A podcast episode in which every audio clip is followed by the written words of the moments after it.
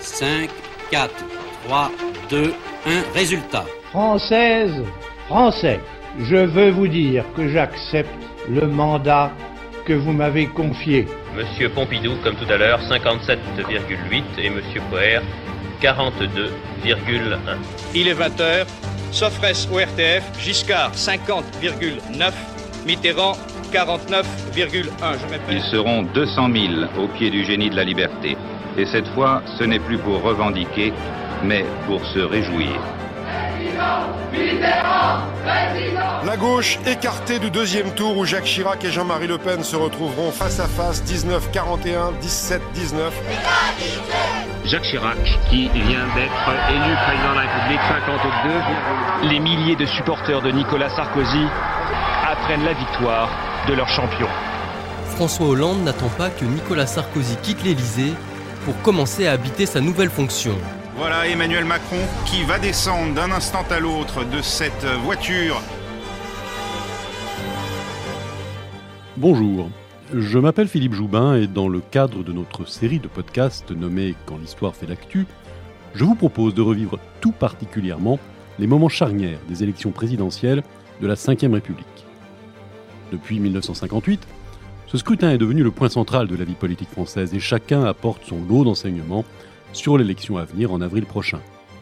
Ce récit, consacré aux élections de 2002, est augmenté des analyses de Yves-Marie Robin, journaliste politique de Ouest France et chef adjoint du service France.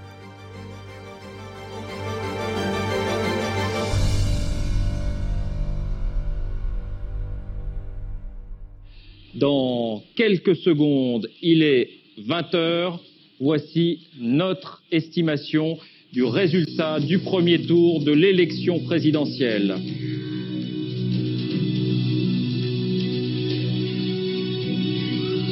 En tête, Jacques Chirac, 20% des voix. Énorme surprise, Jean-Marie Le Pen semble devoir être le second avec 17% des voix.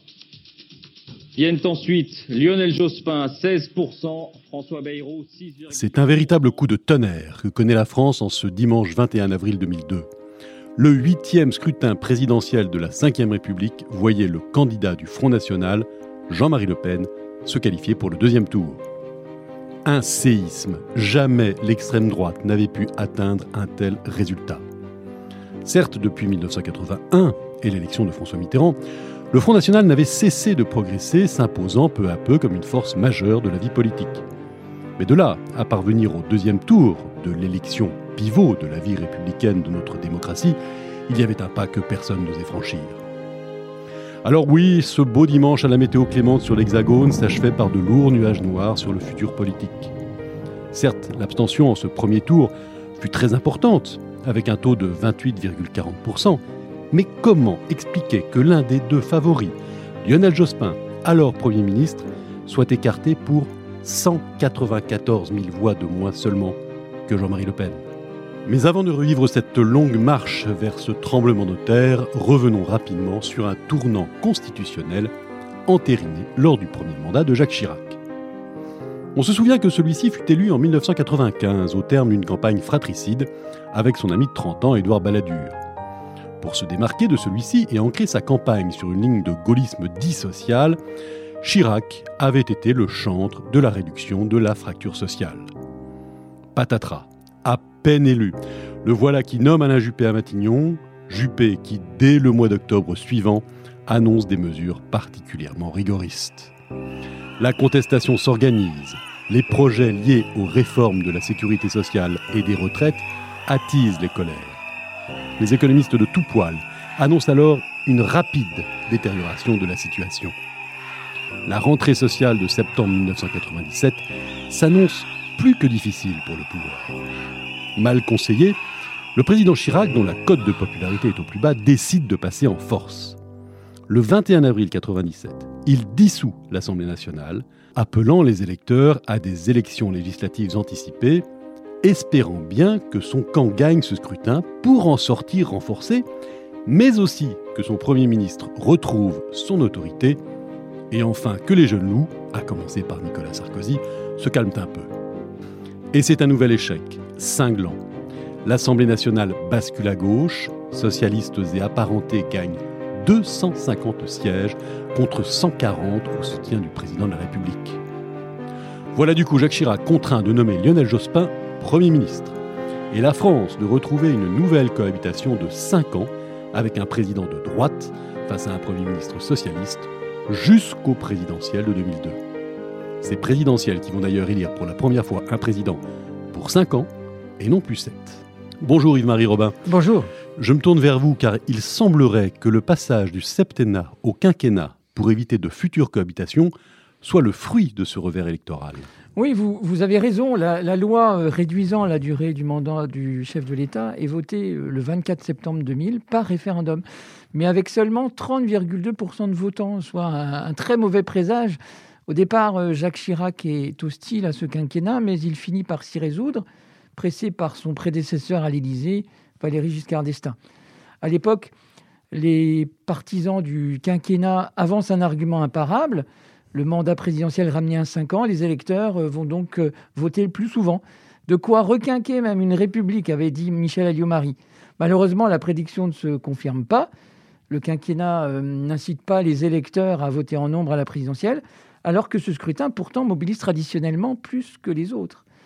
En ce premier tour de l'élection de 2002, le 21 avril resté célèbre, 28,4% des électeurs s'abstiennent d'aller aux vous l'avez dit tout à l'heure. Ajoutez à cela la division des candidats de gauche, vous trouvez l'une des raisons de la qualification de Jean-Marie Le Pen au second tour. Cinq ans plus tard, l'abstention régressera, 16,23%, avant de regagner du terrain encore en 2012, 20,52%, puis en 2017, 22,23%. Les prévisions pour 2022 euh, ne sont pas très bonnes non plus. Merci Marie. Rappelons tout de même que cela faisait 129 ans que le septennat était la norme dans notre pays. Parallèlement, une nouvelle loi modifie le calendrier électoral pour que les législatives soient dorénavant organisées après les présidentielles. À partir de juin 1997 jusqu'en avril 2002, Jacques Chirac et Lionel Jospin doivent donc composer l'un avec l'autre. Pour le président, la période est sombre. Les deux premières années de son mandat laissent un mauvais souvenir. Et lors des cinq suivantes, il laisse à Jospin les affaires de la France, se glisse dans le costume du président de cohabitation c'est-à-dire de premier opposant au gouvernement. De plus, il bénéficie d'une vraie stature sur la scène internationale où il est très actif. Jacques Chirac entend bien se présenter pour un deuxième mandat. Premier ministre et leader de la majorité parlementaire, Lionel Jospin, quant à lui, se tire plutôt avec les honneurs de cette drôle de période.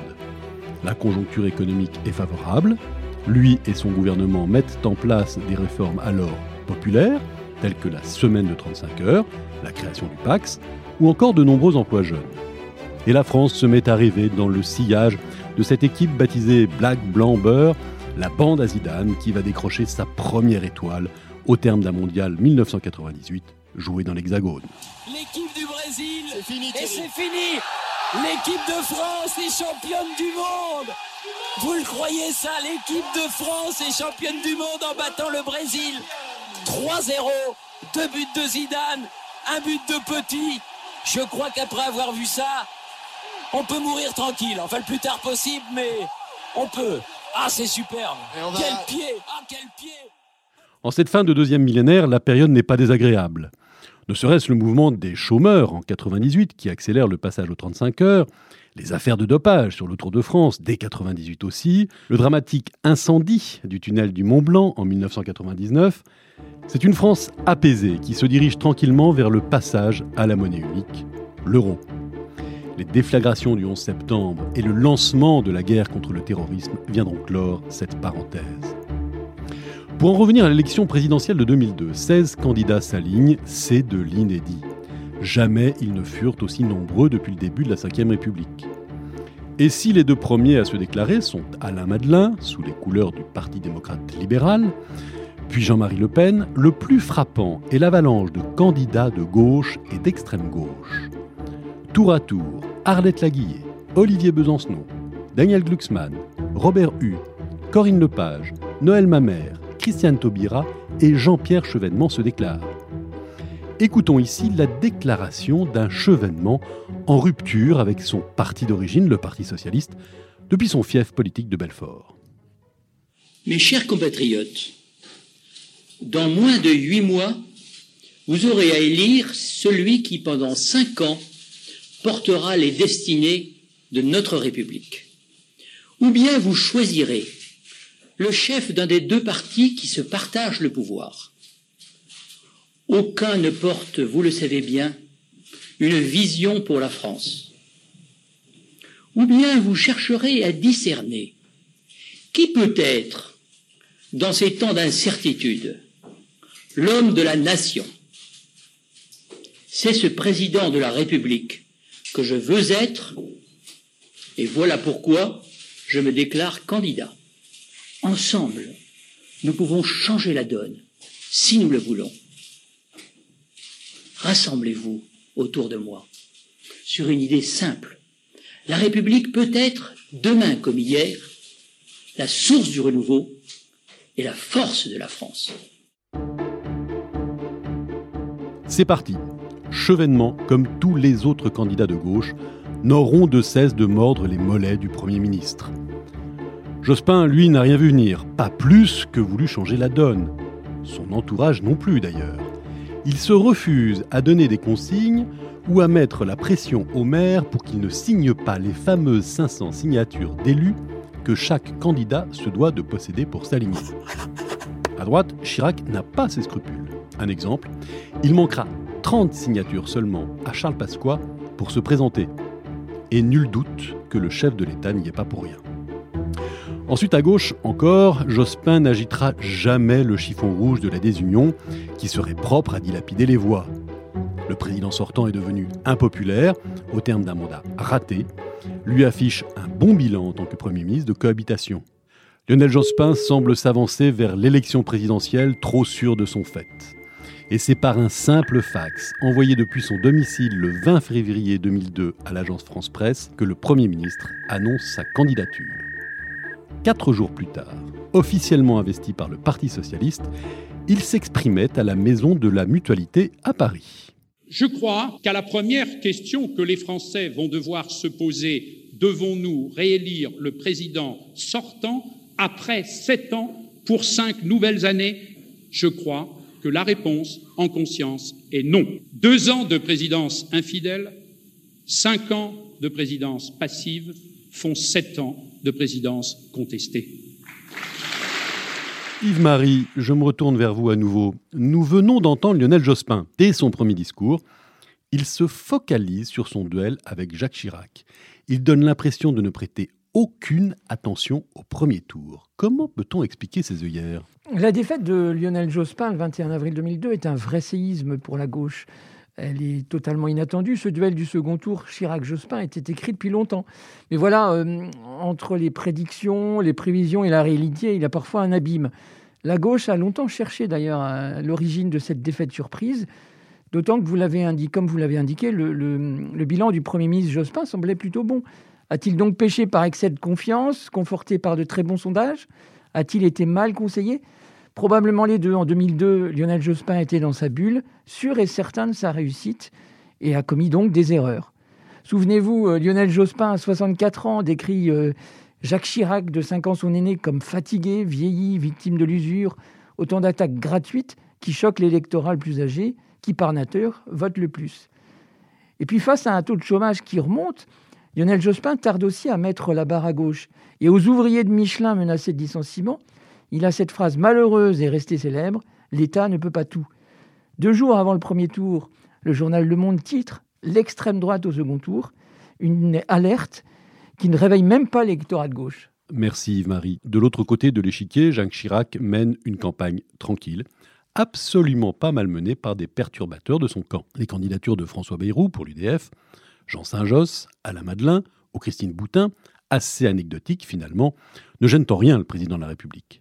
Contrairement à 1995, Jacques Chirac a poussé la barre de sa démarche à droite. Depuis le 11 février 2002, il est officiellement candidat à sa succession. Yves-Marie, je me tourne encore vers vous à ce stade du récit. C'est à moins de deux mois et demi que Chirac se déclare. Jospin le fera à deux mois du scrutin. Certains reprochent au président Macron d'avoir attendu très longtemps pour officialiser sa candidature, mais cela a été fréquent lorsqu'on analyse les scrutins précédents. Oui, un président sortant, par nature, n'a pas besoin de faire campagne trop longtemps à l'avance. Il est connu, reconnu, il ne souffre pas d'un déficit de notoriété.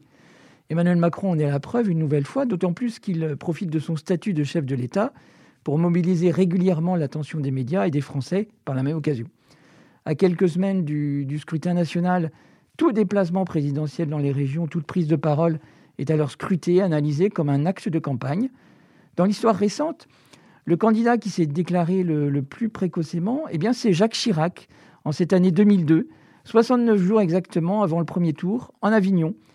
Nicolas Sarkozy l'a fait en 2012 à 67 jours de l'échéance, lors d'une interview sur TF1. Valéry Giscard d'Estaing, lui, qui avait annoncé sa candidature en 1980, 55 jours avant le premier tour, 33 jours pour François Mitterrand, le 22 mars 88, au cours du journal télévisé de France 2. Et le plus tardif, c'est donc Charles de Gaulle, le 4 novembre 65 dans un discours télévisé à seulement 31 jours du jour J. Merci beaucoup Yves-Marie. Lorsqu'il se lance, Jacques Chirac invite d'emblée le thème de l'insécurité dans sa campagne, comme il le prouve ici lors d'un meeting. L'insécurité n'est pas un sentiment, ce n'est pas une illusion. C'est un souci obsédant avec lequel trop de Français doivent vivre, un fardeau quotidien. Bien évidemment, il y a d'électoralisme dans ces propos de manière à chasser les voix de l'extrême droite, où Jean-Marie Le Pen doit d'abord se débarrasser de la candidature de Bruno Maigret, un dissident du Front National. Pourtant, dans l'opinion, le thème central que Chirac choisit ne trouve guère d'écho. A contrario, les affaires financières qui éclaboussent alors la classe politique créent le sentiment d'un deux poids, deux mesures. À savoir tolérance zéro, prêché par le chef de l'État à l'encontre de la petite délinquance, face au laxisme pour la délinquance financière. Au final, c'est une campagne assez terne sur le plan des idées et des débats qui emmène des électeurs très indécis vers le premier tour. Tout juste y a-t-il de nouveaux outils de communication qui s'invitent? Internet et les premiers chats. Rappelez-vous, nous sommes en 2002. Écoutez ce qu'en dit ici Jean Glavani, directeur de campagne de Lionel Jospin, qui s'était prêté au jeu des questions avec les internautes en compagnie du journaliste Michel Field. Glavani sort mitigé de ce nouvel exercice. On voit bien que, euh, la diversité des, comment dire, des, internautes euh, amène une diversité de sujets euh, qui n'est pas forcément dans la tête des journalistes politiques qu'on rencontre tous les jours, c'est vrai. C'est une donnée nouvelle de la, des, campagnes électorales. Il y, a, il, y a, il y a 15 ans, on n'aurait jamais fait ça. Bon, le net est là, c'est une donnée nouvelle, c'est un élément de la modernité et la politique doit être en phase avec la modernité. Donc voilà.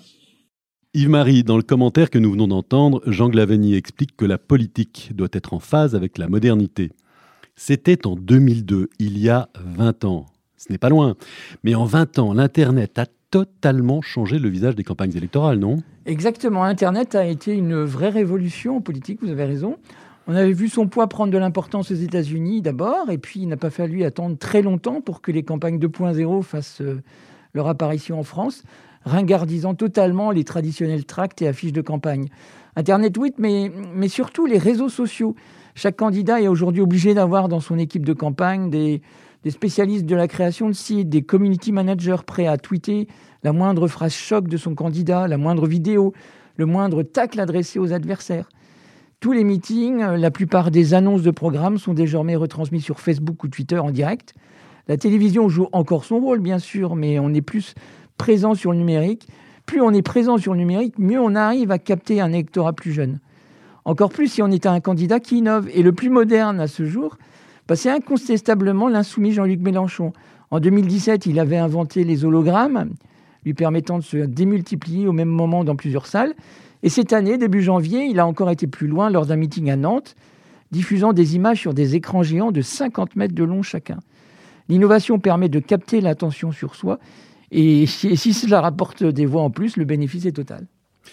Revenons au premier tour de cette présidentielle 2002. Très présent, les sondages d'opinion laissent apparaître une poussée du leader d'extrême droite.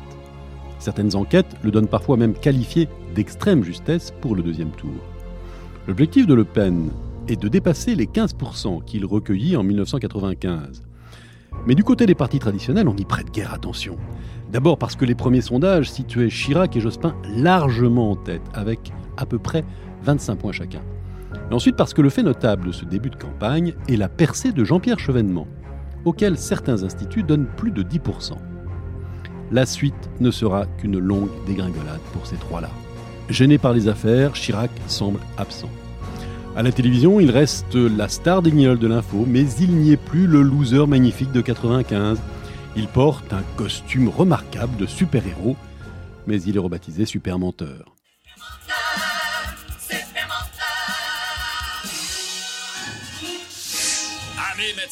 Chirac vous aime passionnément. Chirac vous respecte. Il augmentera vos honoraires de 500% et vous exonérera d'impôts pour 10 ans. Et il tombera malade 100 fois dans l'année pour arrondir vos fins de mois. Votez Chirac.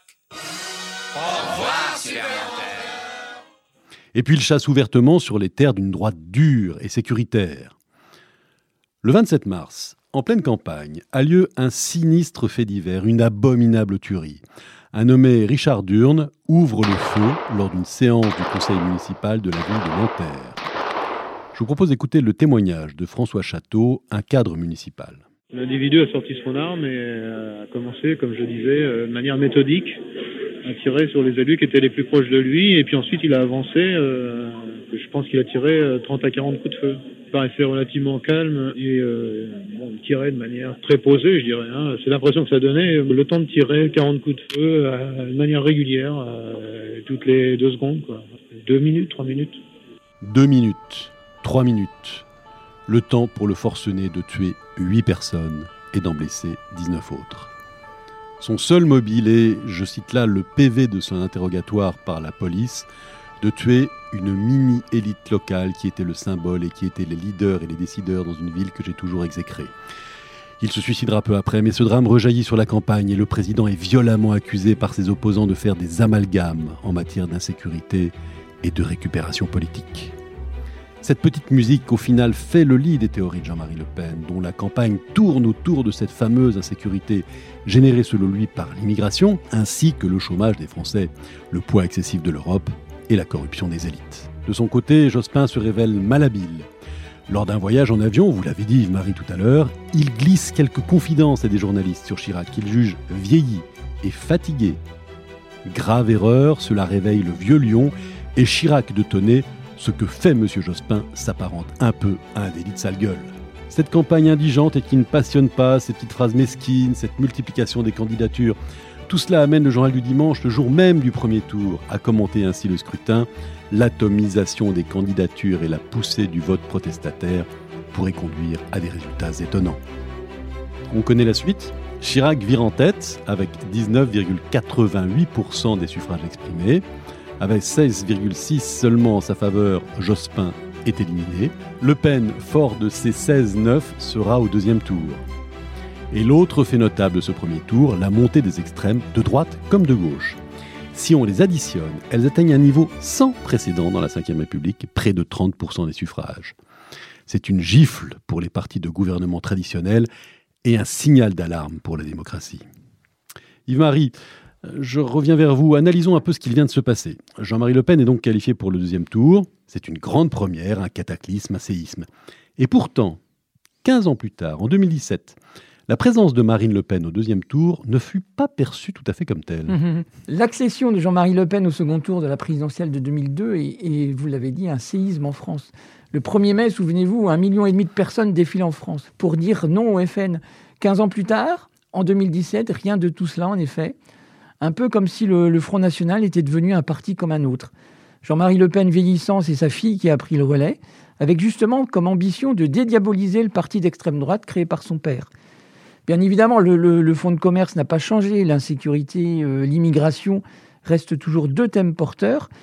Mais Marine Le Pen s'est toujours efforcée de gommer les phrases polémiques, les agressions verbales dont était coutumier son père au risque de déplaire parfois à un certain électorat frontiste. Si les Français ne sont pas descendus dans la rue en 2017, c'est parce que dans l'incaution générale, il y a un plafond de verre incassable qui empêchera toujours l'extrême droite d'arriver à l'Élysée. Cela a marché en 2002, cela a fonctionné en 2017, et cette année, bah, méfiance, le, le, plafond de verre semble friable, d'autant plus qu'en 2022, l'extrême droite compte un nouveau venu, Éric Zemmour, qui parfois semble vouloir reprendre quelques tonalités des vieux discours de Jean-Marie Le Pen. Et cela choque moins qu'il y a 15 ans. Yves-Marie, il y a un autre fait sur lequel je voulais votre analyse après ce, premier tour de 2002, la dispersion des voix à gauche lors de ce premier tour. Il y a en particulier une certaine Christiane Taubira qui s'en voudra longtemps. Si elle n'avait pas été là, Jospin serait passé. 20 ans après, la leçon n'a pas été retenue? Et en politique, on, donne souvent des leçons aux autres, mais on se garde bien de les appliquer à soi. À la date euh, où nous enregistrons ce podcast, euh, Arnaud Montebourg vient de jeter l'éponge, mais la gauche reste euh, éparpillée façon puzzle. Comptons ensemble Nathalie Arthaud, Philippe Poutou, Jean-Luc Mélenchon, Fabien Roussel, Yannick Jadot, Anne Hidalgo, Christiane Taubira, Antoine Wechter, Pierre Larouturou, et le petit dernier, Jean-Marc Governatori, défait de la primaire écologiste et qui revient par la fenêtre. 10. Bien sûr, certains n'iront pas au bout, faute d'argent ou de 500 parrainages, mais cela fait désordre quand même. Alors pourquoi une telle désunion? Comme le disait euh, récemment le politologue Roland Carroll, l'union à gauche s'est toujours faite autour d'un axe central, à savoir le parti le plus fort, le plus important. C'était le cas du Parti socialiste auparavant, mais aujourd'hui, cet axe central indiscutable n'existe plus. Si on ajoute à cela la querelle des égaux des leaders, l'union est impossible pour un électorat qui s'est par ailleurs beaucoup réduit il faut aussi le rappeler. Et puis, euh, à quoi bon faire l'union en avril 2022 pour une présidentielle qui ne rapportera rien et qui est déjà vouée à l'échec? Pour tous les partis, c'est plutôt le coup d'après qui compte le plus, les législatives de juin. C'est là qu'ils pourront gagner les sommes d'argent allouées par l'État en fonction des voix, et c'est le plus important. Merci Marie de cette analyse. Euh, je vous propose maintenant d'écouter la déclaration de Lionel Jospin au soir de cette déroute, une déclaration qui reste gravée dans la vie politique de notre pays. Au-delà de la démagogie de la droite et de la dispersion de la gauche qui ont rendu possible cette situation, j'assume pleinement la responsabilité de cet échec et j'en tire les conclusions en me retirant de la vie politique après, la, fin, après la fin de l'élection présidentielle. Dès le 21 avril au soir, d'importantes manifestations qui comportent beaucoup de jeunes se forment spontanément. Puis tous les candidats de droite, à l'exception de Bruno Maigret et la plupart de gauche, appellent à voter Chirac. Le 26, Lionel Jospin invite les Français à exprimer le refus de l'extrême droite sans citer le président sortant. Artistes, intellectuels, ecclésiastiques, sportifs, dont toute l'équipe de France de rugby, grands patrons, font barrage à Le Pen. Le 1er mai, vous l'avez dit dans votre commentaire, un million et demi de personnes sont dans la rue à Paris et dans les grandes villes. C'est un traumatisme national, mais n'oublions jamais que le taux d'abstention du premier tour fut record. Quant au débat télévisé d'entre-deux tours, il est purement et simplement annulé. Jacques Chirac refuse de débattre avec Jean-Marie Le Pen en meeting à Rennes le 23 avril. Voilà ce qu'il déclare à ce sujet. Je ne peux pas accepter la banalisation de l'intolérance et de la haine. Face à l'intolérance et à la haine, il n'y a pas de transaction possible, pas de compromission possible, pas de débat possible. Le deuxième tour est vide d'enjeux. Jacques Chirac obtient un score extraordinaire de 82,2% des suffrages exprimés contre 17,8 à un Jean-Marie Le Pen qui n'a pas réussi entre les deux tours à élargir ses soutiens. L'abstention est en net recul, 8 points de moins qu'au premier tour. Le 5 mai 2002, c'est un raz-de-marée républicain qui faisait suite à un cataclysme. Mais ce raz-de-marée ne cachait pas que le président le mieux élu de la Ve République l'avait été dans des conditions qui ne témoignaient pas en faveur de la bonne santé de cette même République.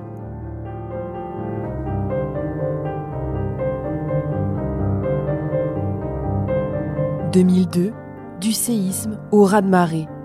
Un podcast de Philippe Joubin avec la collaboration de Yves-Marie Robin et du service documentation de Ouest France en partenariat avec l'INA.